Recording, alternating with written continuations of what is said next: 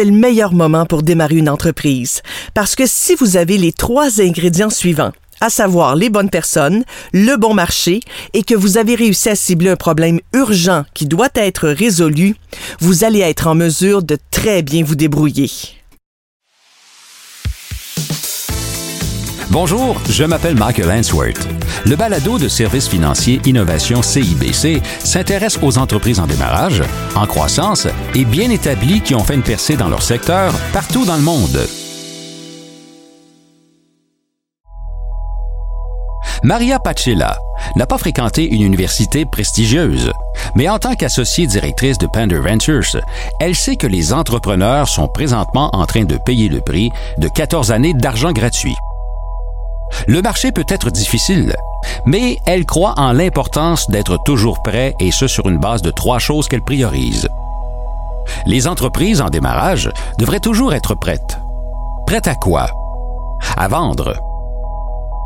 Pour réussir, il faut se concentrer sur les personnes, les produits et la demande restreinte. Aujourd'hui, Maria nous donne des leçons qu'elle a apprises à l'école de l'adversité. Comme j'ai étudié à l'école de l'adversité plutôt que dans une université prestigieuse, je suis évidemment biaisé. Mais vous savez, je crois que le métier d'entrepreneur nécessite toute une série d'expériences, surtout au niveau opérationnel. La relation maître-apprenti joue aussi un rôle important. La meilleure façon d'acquérir de l'expérience est d'occuper différents postes au sein de diverses entreprises. Je pense qu'il y a ultimement un avantage à être persévérant, surtout lorsqu'on fait face à plusieurs situations, et cela est souvent le résultat d'un travail acharné dès le départ. Quelles leçons avez-vous apprises à l'école de l'adversité? Comment êtes-vous venu à réaliser que le plus important, ce sont les personnes qui vous entourent? Je dirais que les leçons sont les suivantes. Soyez prêt à tout, Découvrez comment être résilient et ce que ça signifie pour vous et apprenez à réagir à une situation d'une manière qui minimisera votre stress. Faites preuve de débrouillardise et essayez toujours d'anticiper les prochaines étapes de votre carrière et de vos investissements. Comment vous êtes-vous retrouvé chez Pander? Quel a été votre cheminement? Le chemin a été un peu sinueux, mais au final, je sens être au bon endroit. Je suis retourné à Vancouver après avoir passé du temps à Toronto dans le domaine des services bancaires d'investissement et j'ai commencé dans le secteur du capital de risque chez GrowthWorks qui gérait à l'époque un fonds de 400 millions de dollars.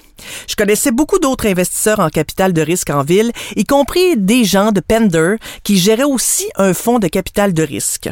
On se connaissait déjà grâce à quelques co-investissements, mais j'ai vraiment appris à mieux connaître Dave Barr, le chef de la direction de Pender, quand on siégeait au conseil d'administration de CFA Society Vancouver ensemble.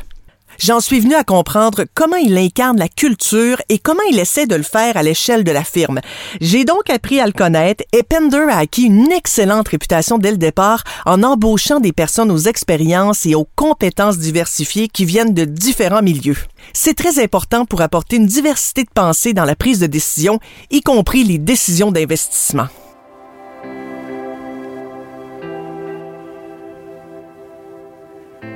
Soyez prêt à tout Trouvez votre résilience.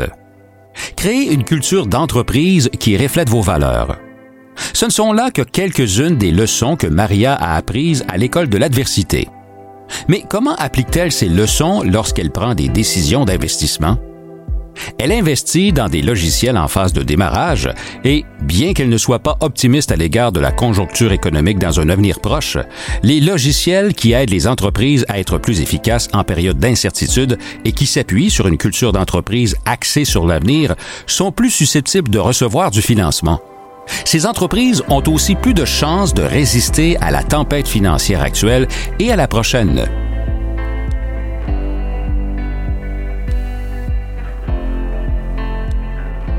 Il y a longtemps, un mentor très sage a très bien résumé les choses. On doit se pencher sur trois facteurs, les personnes, le produit et la demande refoulée. Bon, tout d'abord, il y a les personnes. Je pense que de nombreux investisseurs en capital de risque vous diront la même chose. On accorde réellement beaucoup d'importance aux personnes. En fait, on est prêt à investir dans des produits et des marchés moins prometteurs si on a une équipe de calibre mondial qu'on est prêt à soutenir. Ce qu'on recherche, ce sont des personnes passionnées, dynamiques et compétentes qui sont en mesure d'attirer, de fidéliser et de motiver d'autres personnes formidables et de bien répartir le capital au sein de leur entreprise. Elles doivent comprendre à quel genre de rendement elles peuvent s'attendre. J'ai de bonnes théories qui reposent sur des bases solides en ce qui concerne la façon de répartir le capital. Évidemment, le produit doit susciter l'intérêt des clients dès le début et présenter une proposition de valeur tangible. En général, on investit dans des logiciels d'entreprise. Le produit doit générer des revenus pour l'entreprise, réduire les coûts ou les deux. Il faut donc qu'il apporte un gain d'efficacité pour les clients. Vient ensuite la demande refoulée. Il faut que la solution aide à résoudre un problème urgent. Il y a beaucoup de bonnes entreprises, surtout du côté du consommateur, qui ne répondent pas à un besoin essentiel. Elles sont plus difficiles à évaluer et ne relèvent pas de notre expertise. Mais si votre produit résout un problème urgent et raccourcit les cycles de vente, il continuera de bien se porter dans des temps difficiles comme ceux que nous connaissons en ce moment. Cela nous donnera l'assurance que les ventes arriveront tôt ou tard. Parlez-moi de ces temps difficiles dans le contexte du marché actuel. Craignez-vous que la situation continue de s'empirer avant de s'améliorer? Oui, je pense qu'on a constaté beaucoup de répercussions des tendances sur les marchés des capitaux l'an dernier. D'abord sur les marchés publics, qui ont connu une chute massive des valorisations, en particulier dans le domaine de la technologie. Je dirais que cette année, c'est davantage l'économie fondamentale qui est touchée, notamment par un ralentissement des ventes des entreprises et une baisse des dépenses. Il est aussi évident que la hausse cumulative des taux d'intérêt se fait sentir non seulement dans l'ensemble de l'économie, mais aussi jusqu'à notre portefeuille. Il en va de même pour l'inflation. Je pense donc qu'on n'est pas au bout de nos peines et que la situation continuera d'être instable pendant certains temps du point de vue des affaires. Les entreprises continuent de ralentir les embauches et procèdent même à des mises à pied. Et ce n'est pas seulement dans le secteur de la technologie. Ce n'est donc pas l'effondrement catastrophique que l'on attendait il y a quelque temps, mais plutôt un ralentissement progressif de la croissance. Je ne pense pas non plus qu'on va assister à une importante baisse des taux d'intérêt. Les taux pourraient rester bien supérieurs à zéro pendant un certain temps, ce qui va certainement ralentir les choses. Vous pensez donc qu'il faudra plus de temps avant que les effets macroéconomiques de ces hausses de taux s'estompent? Vous savez, on a reçu de l'argent gratuit pendant 14 ans. On ne peut pas annuler ça du jour au lendemain. C'est exact. On subit les conséquences de l'argent gratuit. Et l'argent ne devrait pas être gratuit. Il y a encore de l'argent à investir, mais il peut être plus difficile à trouver et doit générer un rendement bien supérieur à 5% sur un CPG. Comment avez-vous réussi à obtenir du financement dans le contexte économique actuel? Malgré les aspects négatifs, c'est le meilleur moment pour démarrer une entreprise. Quand on y pense, une entreprise qui démarre à les trois ingrédients dont on a parlé, à savoir les bonnes personnes, le bon marché et le problème urgent à résoudre, elle peut embaucher de bons candidats puisque le marché du travail lui est favorable. Elle peut fabriquer un produit, le vendre et obtenir d'excellents résultats à long terme. Les entreprises n'ont pas vraiment le choix. La rareté les oblige à être efficaces avec leurs capitaux, à se concentrer sur les affaires et à prendre des décisions difficiles qu'elles ne prendraient pas nécessairement s'il y avait beaucoup d'argent gratuit. Tout cela signifie, comme on l'a constaté au cours des deux derniers cycles, que certaines des meilleures entreprises émergent pendant ces périodes. Les investisseurs qui adoptent cette façon de penser et qui comprennent la nature cyclique du secteur ont vu que c'est le moment d'investir dans le capital de risque les valorisations sont plus faibles, les organisations réfléchissent au déploiement du capital et elles collaborent avec des investisseurs qui comprennent aussi que d'excellentes entreprises verront le jour au cours des prochaines années. C'est ce qui nous permet de continuer à lever des fonds. J'imagine que pour ramasser de l'argent pour le deuxième fonds de Pender, tout ce que vous aviez à faire, et je simplifie, c'est de dire Regardez ce qu'on a fait avec le premier fonds de Pender. C'est un moyen sûr d'acheminer l'argent où il doit aller aux personnes qui en ont besoin et finalement de le remettre entre les mains de ceux qui investissent avec vous. Oui, je pense que c'est essentiel ici et certainement dans notre cas. Par contre, on est toujours censé dire que le rendement passé n'est pas une indication du rendement futur. Tout à fait. Mais en fait, tout le monde examine les antécédents. C'est important. Mes activités de placement remontent à plus de 20 ans. Si on pense au premier fonds de Pender, c'était un petit fonds, mais un fonds puissant. On a réussi à faire d'excellents investissements et à conclure de nombreuses transactions. Malgré notre taille, on a réussi, et je pense que c'est le plus important, à faire preuve de discipline en matière de valorisation pendant une période très difficile. C'est en 2018, mais on a réussi à nous en tenir à nos habitudes. On n'a pas non plus déployé le capital très rapidement. Beaucoup de fonds investissent leurs capitaux en un an ou deux et mobilisent des fonds tous les ans ou tous les deux ans. Je peux pas imaginer le faire aussi rapidement. On n'a jamais sacrifié l'intégrité de notre processus de contrôle préalable ou quoi que ce soit d'autre. Certains des investisseurs du premier fonds se sont peut-être demandé pourquoi je prenais tant de temps à réaliser des investissements, mais on a maintenant démontré que notre approche réfléchie et disciplinée est la bonne pour le long terme. Et j'imagine que le domaine sur lequel vous avez choisi de vous concentrer, l'informatique de la santé, n'est pas très bien servi au Canada du point de vue des investissements. Exactement. C'est certainement l'une des principales raisons pour lesquelles on a choisi d'en faire une priorité. C'est un domaine qui m'intéresse depuis de nombreuses années. Pour le dernier fonds que j'ai mentionné, on a investi dans le secteur de la biotechnologie. C'est vraiment avec nous que ces entreprises du secteur des sciences de la vie ont constaté les inefficacités dans le processus de recherche et de développement, dans les données qu'elles généraient et dans le monde en général. Après l'agriculture, c'est le plus important marché au monde. Il y a beaucoup de problèmes à résoudre et dans bien des cas, ce sont des problèmes qui nous touchent et qui ont une grande incidence. Au Canada, je pense que c'est en bonne partie grâce à nos grands talents, mais aussi à notre système de santé publique qu'on se démarque en matière d'innovation. Mais on ne commercialise pas nécessairement la technologie. Il y a donc un manque à combler dans cette partie du marché qui vise à aider ces entreprises à démarrer, à commercialiser leurs produits et à réussir compte tenu de notre réseau à l'échelle du pays et de notre présence aux États-Unis, qui ont tendance à être le premier client pour beaucoup de ces entreprises, on croit qu'il s'agit d'un excellent domaine d'investissement où la demande est de toute évidence refoulée. Maria Pacella conseille aux entrepreneurs de toujours être prêts à vendre leur entreprise en démarrage si c'est ce qu'il faut pour la faire passer au niveau supérieur. Il n'est jamais trop tôt pour se préparer à ouvrir une chambre de données, il n'est jamais trop tôt pour peaufiner une présentation et pour poser les bonnes questions. Tout cela nous ramène à la pensée disciplinée et à la rigueur.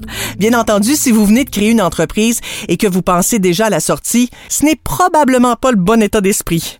Toutefois, en tant qu'entrepreneur, vous devez vous demander ce que vous cherchez à bâtir avec votre entreprise. Est-ce que je cherche à créer une solution et une entreprise technologique de classe mondiale? Qu'est-ce que cela signifie pour moi en fonction de l'écosystème dans lequel je travaille et dans lequel l'entreprise exercera ses activités? Pour être un entrepreneur visionnaire, et c'est ce qu'on recherche tous, il faut avoir les yeux tournés vers l'avenir et avoir une théorie sur la façon dont le marché se développera. Et il y aura d'autres joueurs, il y aura de la concurrence. Pour être toujours prêt, il faut prendre le pouls au quotidien, ce qui peut vouloir dire corriger un bug ou embaucher le prochain vice-président au développement. Il faut aussi rester au fait des tendances macroéconomiques, de la concurrence et des autres changements technologiques qui pourraient complètement éliminer votre solution. Beaucoup d'entreprises se demandent actuellement quelles sont les répercussions de l'IA sur leur activité. Elles essaient de garder une longueur d'avance et de se préparer à toute éventualité, y compris une acquisition trop belle pour être refusée.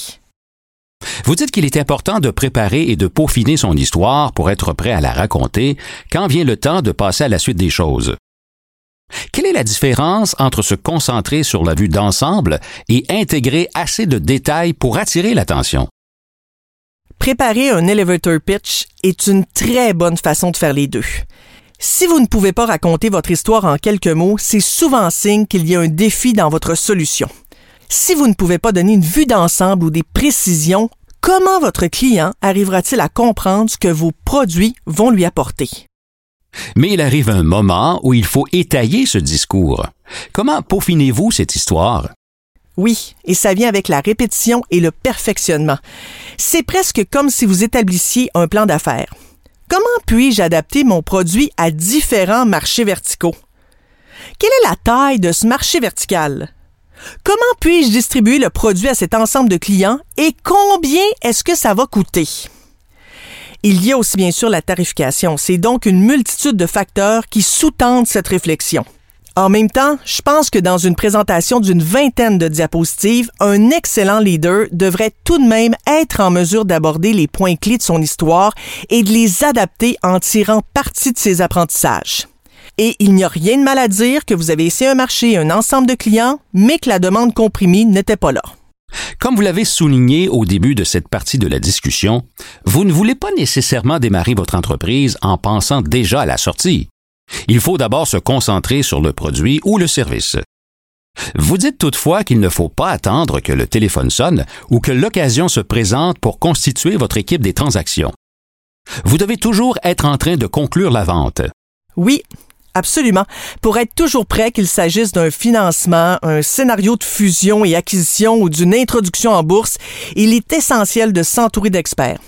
Vous savez, il y a une quantité incroyable de travail à faire dans le processus de revue diligente, qu'il s'agisse de déterminer la façon de négocier les prix ou de préparer tous les contrats de travail.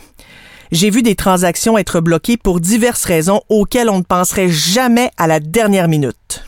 Il est donc toujours important d'être entouré officiellement ou officieusement de conseillers prêts à intervenir. En tant que dirigeant d'une entreprise, vous devez établir un réseau d'avocats, de banquiers, etc. Vous apprendrez beaucoup en organisant des rencontres dans un café ou des dîners.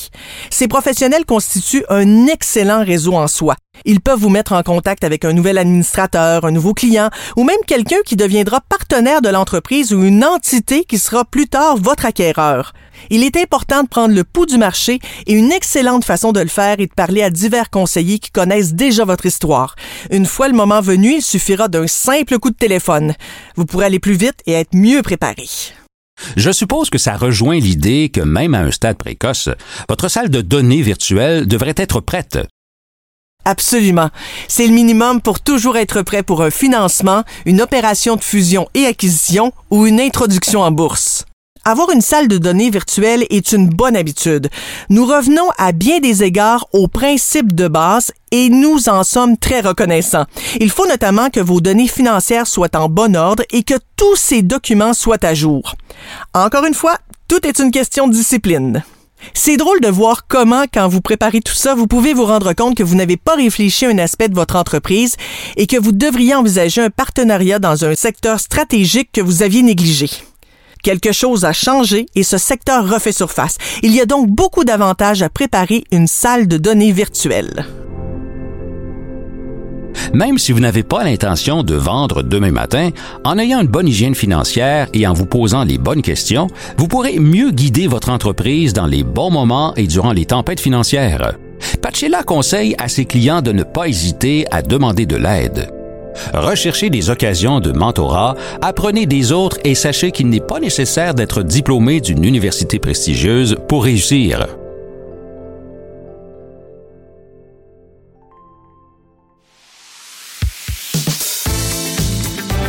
Vous écoutiez le balado de Services financiers innovation CIBC où nous apprenons les secrets de l'innovation, de l'économie et de la réussite des entrepreneurs qui ouvrent la voie à l'avenir. Je m'appelle Michael Answorth. Je vous remercie d'avoir été des nôtres.